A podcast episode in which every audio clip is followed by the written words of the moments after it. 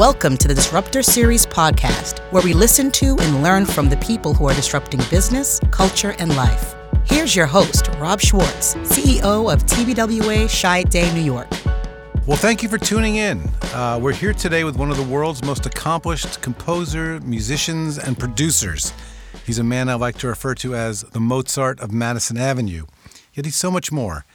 Ladies and gentlemen, boys and girls, and everyone in between, please welcome the legendary Jonathan Elias to the Disruptor Series podcast. Jonathan, welcome. Wow, with an intro like that, I hope I can uh, continue to be Salieri on the music front forever. well, listen, uh, Yeah. it's uh, it's it's impressive because I read it on Wikipedia. and then you know it must be true. Well, what, what what people may also uh, not know, although I'm sure a lot of people do know, is that you're the founder of Elias Arts, which uh, is the most awarded music company in the history of broadcast advertising. Well, you know, you live long enough and those awards stack up. and you do an amazing job. It's true. It's all true. Ah, thank you. Well, anyway, we, we, we are thrilled to have you uh, on the show because uh, there is a disruption in our midst, and suddenly that disruption is called sonic branding. I feel like every CMO uh, is talking about sonic branding. Are you are you feeling this uh, moment uh, in in your world?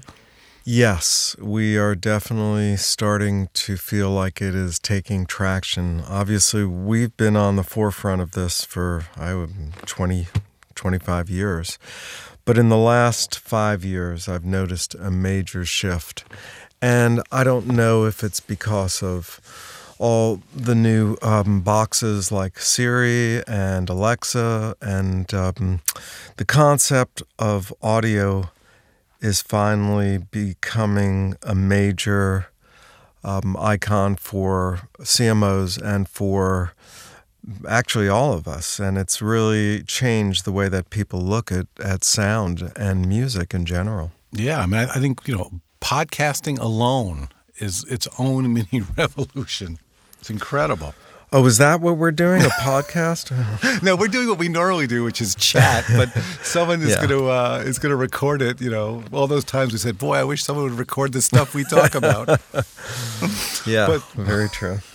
but but it is uh, it is having a moment, and I think you're right. There's something about uh, the devices, uh, and I think you know when I saw you uh, up here in New York a couple weeks ago, uh, one of your colleagues was also talking about just the scientific studies of you know kind of the power of sound on on the you know the human condition. Yes, uh, the human condition is an emotional being, and I feel very little brings out emotion more than the harmonics and the emotion and the overall sense of music and sound. It's primal. I mean, listen, you're you're an actual like real legit composer. Uh, you know, creative expression coming through music. I mean, is that? Uh, I mean, like, kind of maybe like what happens in your world? Like, if you want to express something, you know, you don't. I mean, do you start physically writing stuff? How does how does it, how does it work? Well, I- I'm a a trained classical composer, a legitimate composer, or I was many many years ago. Now I think I'm known more for things that I write that are two seconds long than certainly any long form piece I've written, which is uh, a whole nother story. But I think in general, when I um, take on a project, if it's a uh, commercial, that music still comes out of me as a composer. There's still a a, grain of uh, heading into the unknown and looking for inspiration. And most of the times, for me, inspiration is just uh, sitting down and thinking for a minute or two, or trying a few things out, and then it turns into something else, and it develops like that. Now that um, has changed over the years because now we actually like to sit down and take stock of where some of these clients have been and what their competitors are doing and get briefed by um, what their needs are and what they're looking for emotionally and what they're looking for. And then we go into our process. We have a process in house that um, really gets into the weeds with these uh, companies. And then once I have the brief, then I feel a lot more comfortable like I'm writing for something that actually matters. Yeah, and and I well, we're going to get to some specifics in a second, but but overall, are you feeling like um, you're you're bringing more process than you used to? Like how Much, how yeah, much. so that's changed. The what we're bringing is really a um, we're bringing some knowledge with us about how to do it so that we feel it really becomes an integral as integral as the visual. It's really important that people know what they're doing and they know what they're looking for. So I do feel we're bringing a, um, a process that we've developed over the last uh, 20 years to this. Cool. Well, well, we're going to talk some specifics now. Uh, we thought it might be fun to uh, to play a few and and, and break them down. So uh, we're gonna we're, Okay. we're, we're gonna play this first one, and then we're gonna talk a little bit about how you came about it. So, John, let, let's play the first one. Only pay for what you need. Liberty, liberty, liberty, liberty. Liberty. Now, uh, I that's that's for for Liberty Insurance, I think, right? Yes, that's for Liberty Mutual Insurance. Boy, does that run a lot all the time. Yeah. So so talk a little bit about the process. So uh, I don't know if you worked with Goodby on this or how, I- how did I this thing did. happen? I did work with Goodby, and um, there was a brief, and we followed the brief, and then I did a few things that, which I normally do. I try to take briefs and then interpret it the way that I feel would be more interesting. And this is one of those that where I just uh, personally wrote this one, and it was. Um, just trying to make something that's a little hooky. And I used Liberty instead of Liberty Mutual because I felt that was a little bit of a tongue twister for something to sing well. And it um, it's a cute little um, jingle, I guess. Earworm. It's it's an earworm. My word, it's earworm. Thank you, Candy. little little earworm. That's exactly what it is. But, uh, but but as the brief came in, I mean, what what was the objective? I know we sit there and go, well, it's very obvious, you know, say, you know, get the word, get the brand out there. But was there anything in the brief that you kind of went, oh, okay, this this this is why I'm going to do it this way? Well, what's interesting is this was actually worked with the agency. This was not a full um, a full process of what we normally do. We did some of it, but it wasn't the full process. And what we realized in this was um, that they really needed to hear their their logo. They needed hmm. to hear it. It not just writing a few notes. They they really needed to get the word liberty out there because people didn't really retain what Liberty Mutual was versus another insurance ad. Hmm. And so we were pretty focused on making it a vocal mnemonic. And we tried several things that were notes, but they really didn't retain anything. And actually, Goodby was very much that they were in line with us, feeling that it should be a vocal um, mnemonic, something that would really um, become an earworm, as you say. Well, I, lo- I love your phrase. They wanted to hear their logo. I'd never heard that before. I think that's great. All right, so we're go- we're going to play another one now, and uh, then we'll chat about that. So, John, fire away.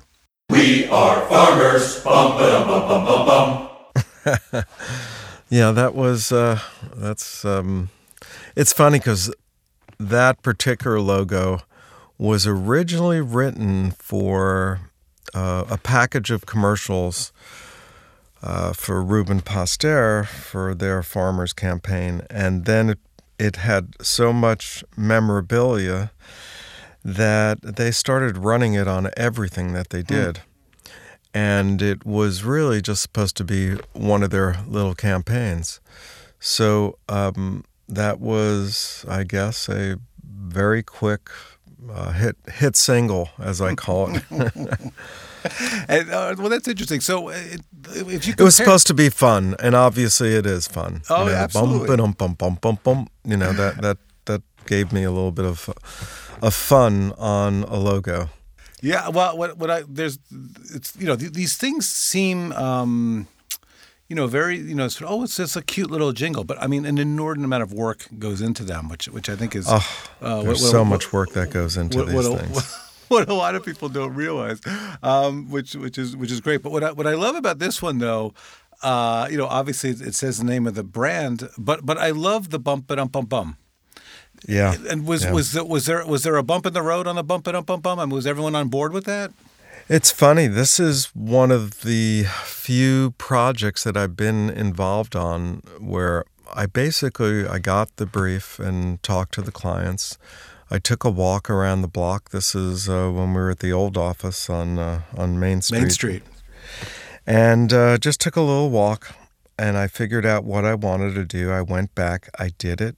I did two or three versions of of something in this in this uh, field, and uh, they picked it. I filled it out once they picked it, and it started to run, and it ran and ran and ran, and uh, never expected it to be what it is. I mean, I've written things that I thought were really good that never will see the light of the day, and then you do some things that you know you you, do it so quickly that um, you can't believe what it became.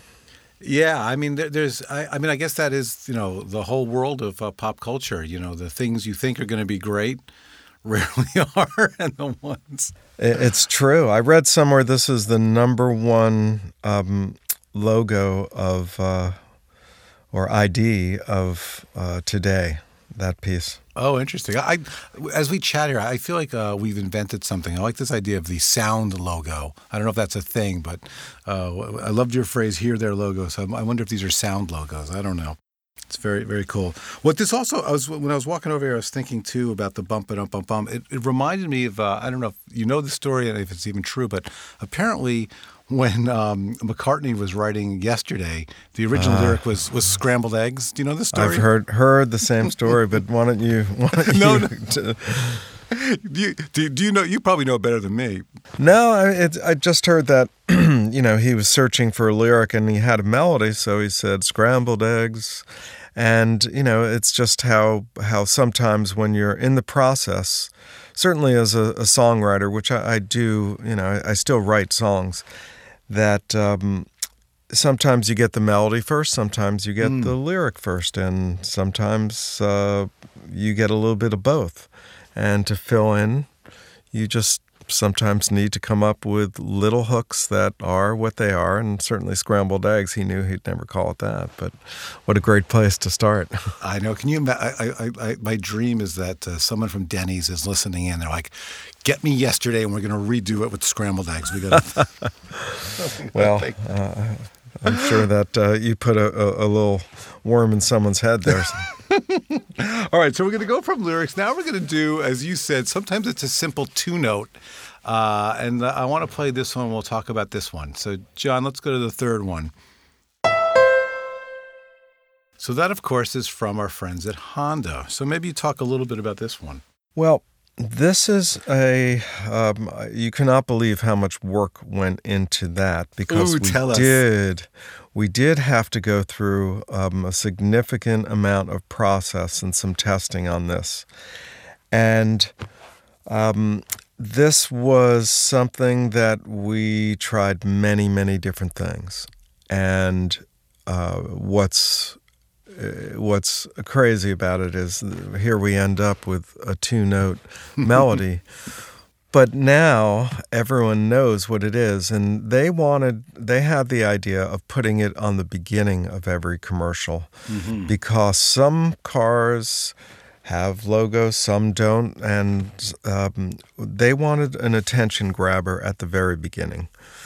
So this was, it had to be short, it had to be simple, and it had to somehow give the impression of Honda being two notes and being something that you can almost imagine saying Honda, you know, so the first note would be higher than the second.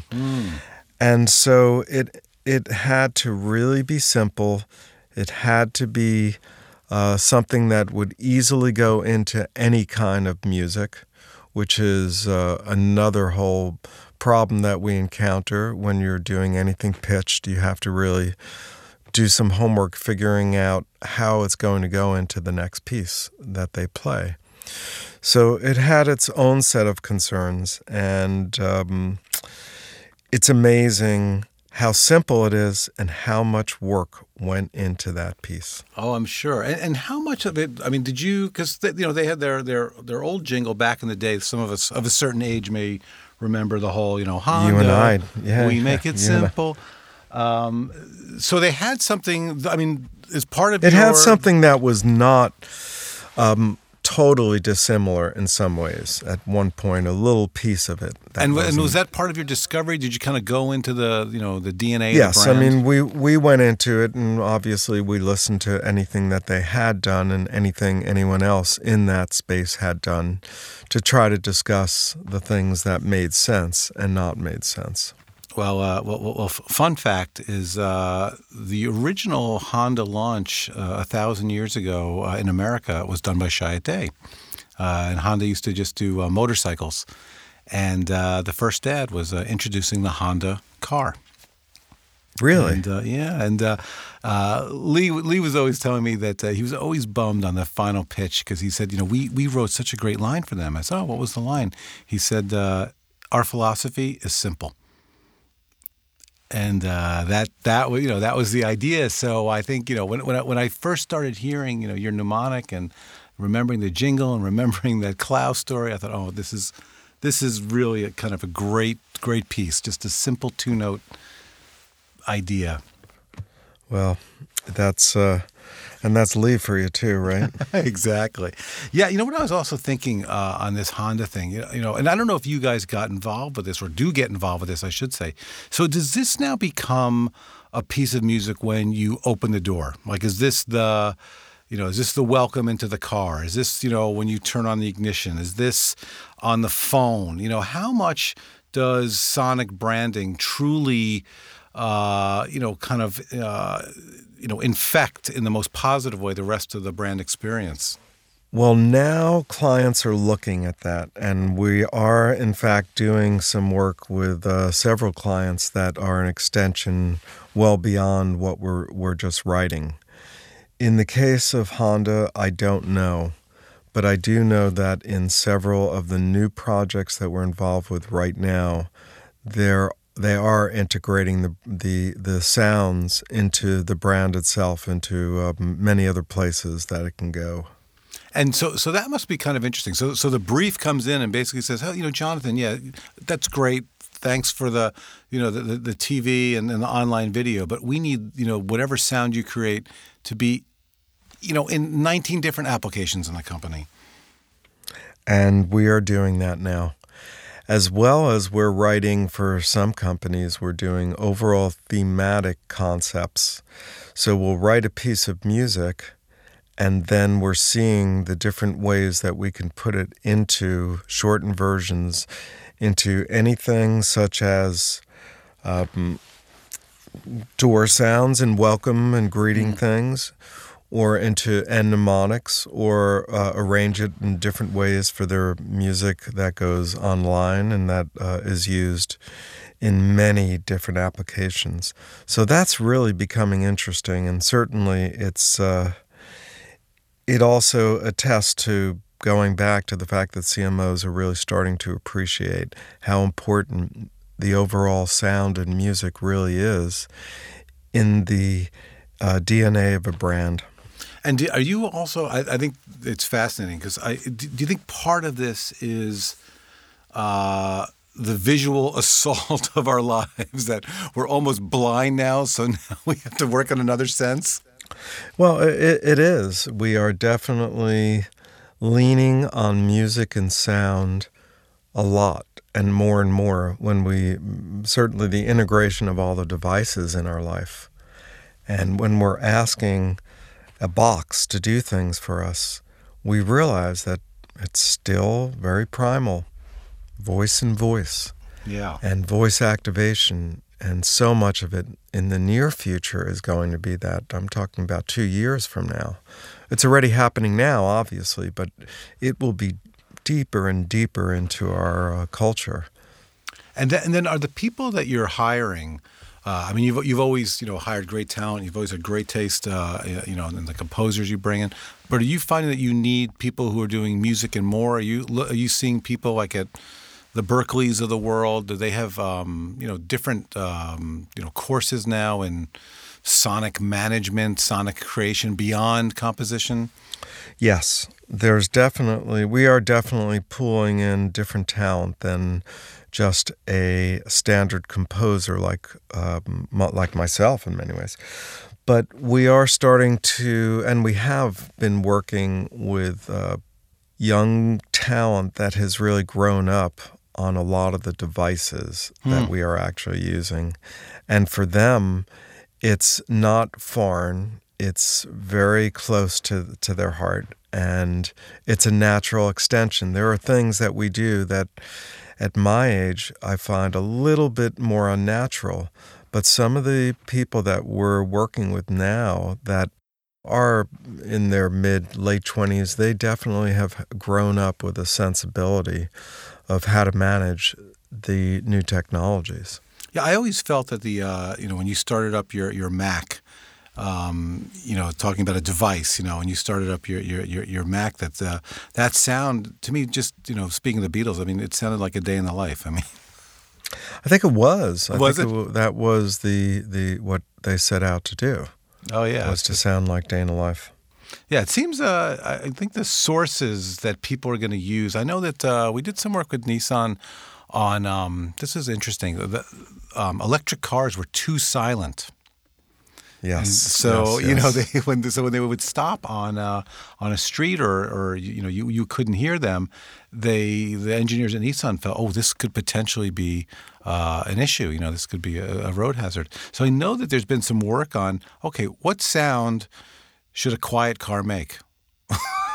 Which well, and it's it makes sense because we're certainly as pedestrians we walk and we're expecting to hear something that that makes us aware and even if it's not, we're not conscious about it. It's a, a, unconscious episode in our daily life. So it's it'll be an it interesting sense. interesting brief. All right so i'm going to i'm to take you back a little bit. Not not all the way back. We're going to go all the way back for a second but but on this one uh, i want you to talk about this one because i thought this was one of the best uh, pieces of branding I, I had ever heard. So, uh, John, let's play a number four.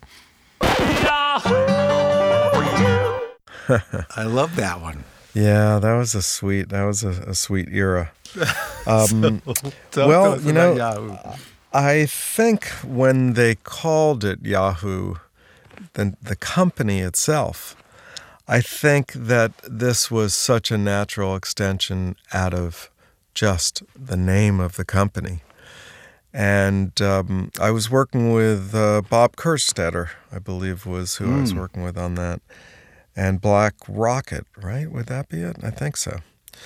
So that they had come down, and it was a really it was a pretty simple piece, and we worked with a great yodeler, and um, gave him an idea, and it was pretty quick again, that was uh, probably two or three hours to get the yodeler uh, figured out, and then we just add a little bit of uh, background music to it, and uh, away we went.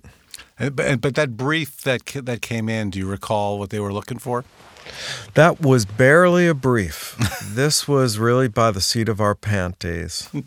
and I I can't even imagine how many years ago, but certainly Yahoo was not uh, hadn't even barely begun the curve of what it its uh, lifespan became. Amazing! I love that one.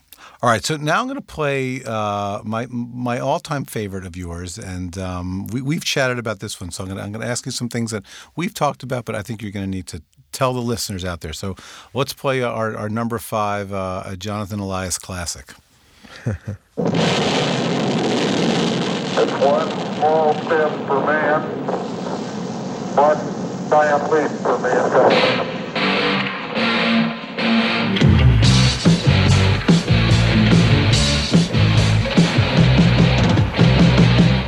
All right. Um, so that was the MTV logo, uh, the moon landing logo. And uh, I venture to say 1981, 82, sometime around there. And what happened was we were working with Fred Seibert and Alan Goodman, and they were all part of the original MTV guys. And um, when the idea was introduced to me, I had no idea what they were talking about. Because I was living in New York City and we didn't even have cable run, you know, didn't even run into the buildings yet. So uh, we couldn't get anything. And we started, uh, we met with them, and what they wanted were iconic pieces of music that were rock based. And so spent a few nights, and I must have written eight of them with a, a friend of mine. And um, this is the one they picked. And I think the drummer is now a doctor, the bass player is off doing research. You know, the, I pulled in a few friends, and um, uh, the fellow I wrote it with, the two of us were, were there, but we had written so many different styles, and they came in and they picked it. And I still didn't have any idea what I was stepping foot into. I mean, this, I think, for a lot of us, I mean, this literally is part of the soundtrack track of our lives. And uh, what I think, you know, would be interesting to hear about is did you have any idea when they came in with this notion of MTV, uh, like when they kind of pitched you, hey, we're trying to do this thing with musicians and stuff. Did you think this was going to be successful? I mean, what was your reaction I to the idea? It, I thought it was silly. I was like, huh? Okay, but this was our second big gig. I think my first, I had just done the trailers and the TV commercials for the movie Alien, the original. And so I think this was like my second gig, and I was all excited because I think we were going to get paid a thousand or two thousand dollars. It was something outrageous, and I just obviously I had no vision of what the future was. Now, many years later, I started uh, producing records. Uh, amongst them uh, was uh, one of the bands was Duran Duran, mm-hmm. and they used to laugh about saying that I was the only one that was on MTV more than they were at the day. so it was, uh, I mean, it became obviously so iconic. I remember coming home to my parents' house one day and seeing these kids next door playing that on a uh, tennis racket, making believe that was a guitar. And these little kids were humming it. And I was like, oh my God, I've really hit the big time now. oh, absolutely. and and I, I love the fact that they would use it. You know, one of the other powerful things about MTV was visual. So they would do all these kind of interesting shorts. And then once you saw some weird thing and you saw both the logo and you heard, you know, something, you know, that's earconic, let's call it that. I mean, it was unmistakably MTV. Yeah, they they had me rearrange that many many times, and several of the other logos that I had written the first year went out, and they used it over the first five years. A bunch of the other ideas, but they always obviously this was it since it was on the moon landing. So, uh, I mean, I think this this is probably a good point to talk a little bit about y- your journey and like how you got here. I mean, I was I was reading that uh, uh, you you started playing music at a very young age, six was it? And uh, I mean, I, I started early, and um, I started because I wanted to, which is interesting because so many of my friends and so many people I know uh, started because their parents made them. But no, I, I, enjoyed making up little stories at the piano. So I didn't start out by learning Beethoven, Bach. I pretty much was playing a lot alone. And then I started taking lessons a little bit later. And by the time I was uh, 12, 13, I was pretty good. And then when I was 11 years old, I went to my first rock concert. I had a, a hippie cousin that brought me to see the Doors. And that was a unique experience for me as a piano player, keyboard player, that you could actually do something and be in a band. So I started getting interested in that side of things also. So thanks to Ray Manzarek, we have this uh, incredible body of work for uh, the world of uh, branding and advertising. Uh, didn't we both together work with uh, with Ray Manzarek at one point? I, Do you remember that for did we do something for one of the um, for one of the Apple um, one of the Apple spots? They were trying to get when the music's over. I think. Oh, something really? Like that. Oh, yeah. And uh, I guess he was tough to work with. I remember we just we just tried to get him for. Uh, I remember we did a billboard for for Nissan. It was it was for a four door truck, and the headline was "Ladies and Gentlemen, the Doors." And uh, we we couldn't get the the guys left in the band to agree. yeah, they you know they have this. Uh, it's sweet, you know. They have this no advertising thing because of uh, Jim Morrison, and well, that's a whole nother story. Oh my god! But it was so iconic for me to meet him again so many years later.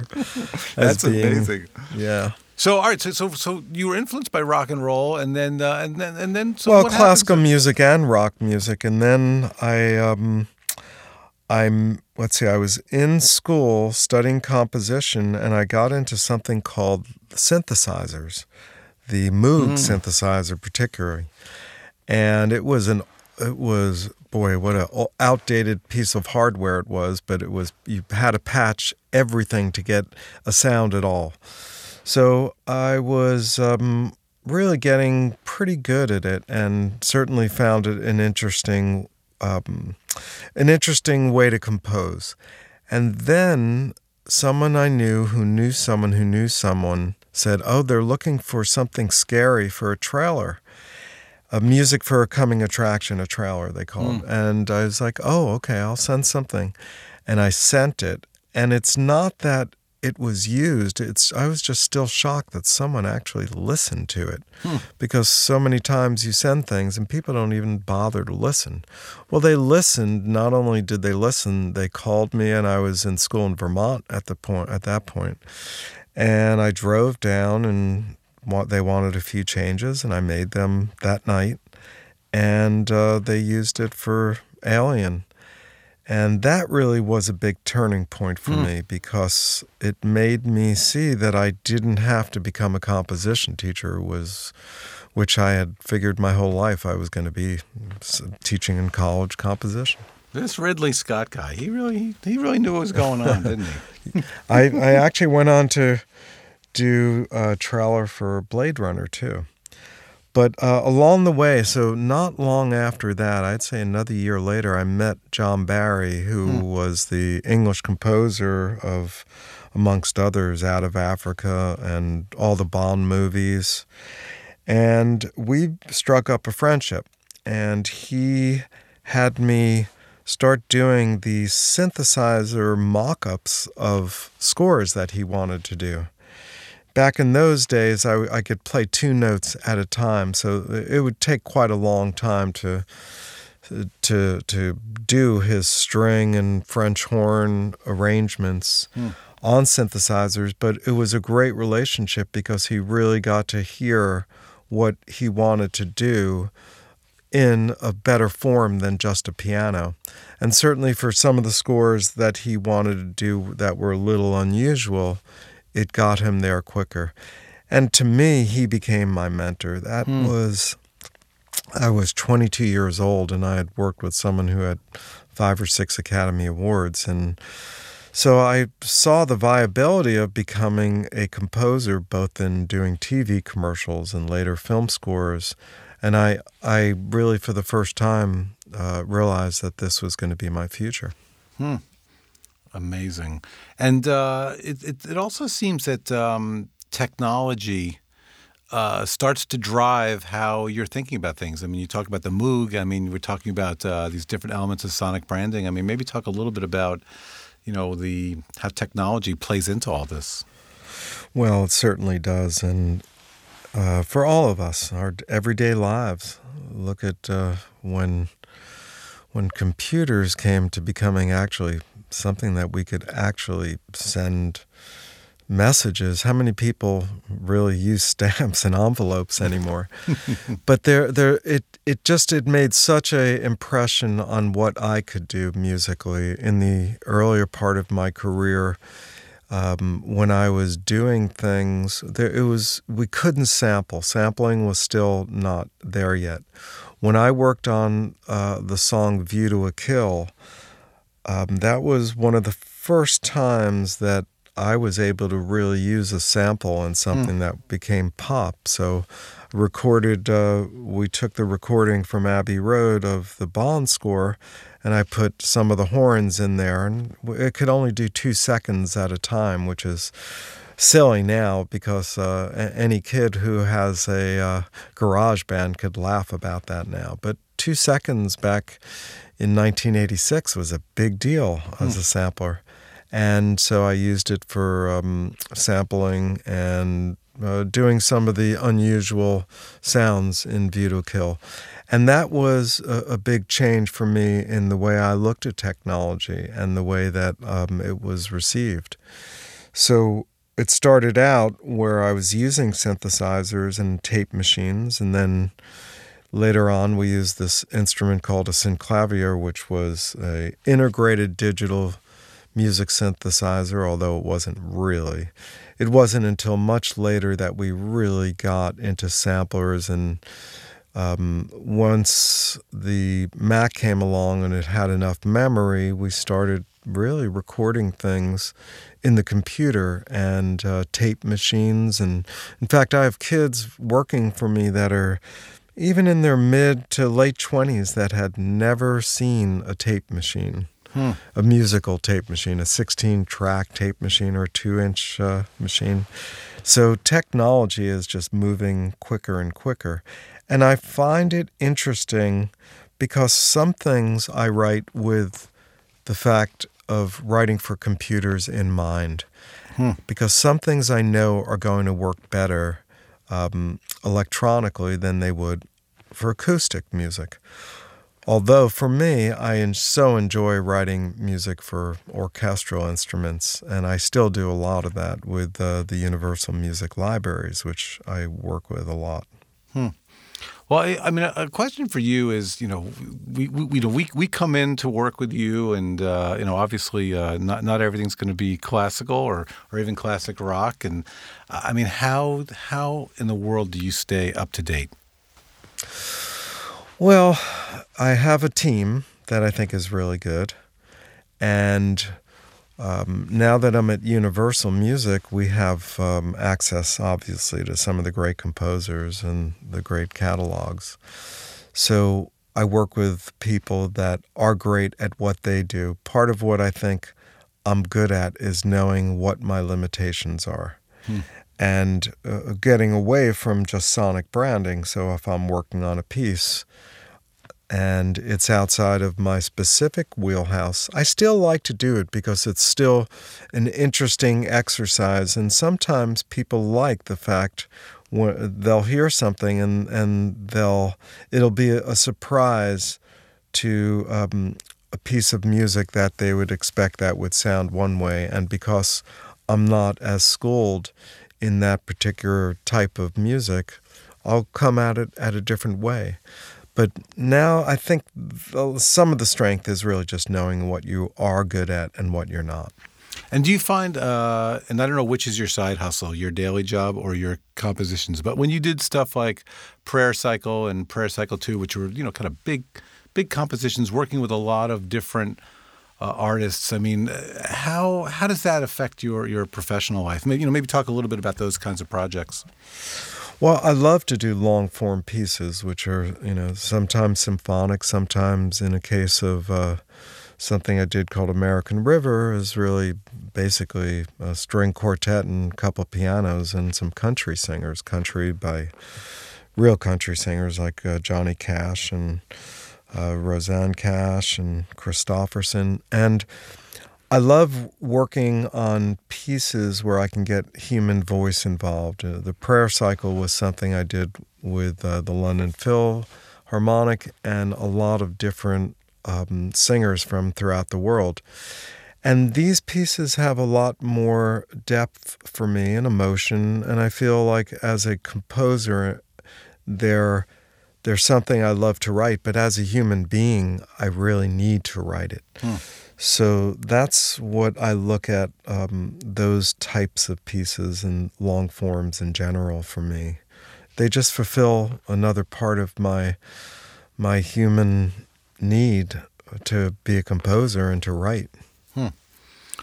All right. Well, before we get to our advice uh, section, I've, I've one another weighty question that I ask you all the time. So I'm going to ask you again, so other people can hear you have to say. So, you know, on Fridays, for whatever reason, I go into uh, uh, my my phone and I just want to hear '80s music, just '80s, you know, rock and what have you. And how dead is rock and roll? Is this thing is is it ever is it ever going to come back into any form, or we just is it just going to be, you know, a small section, you know, next to jazz and, you know, next to hip hop?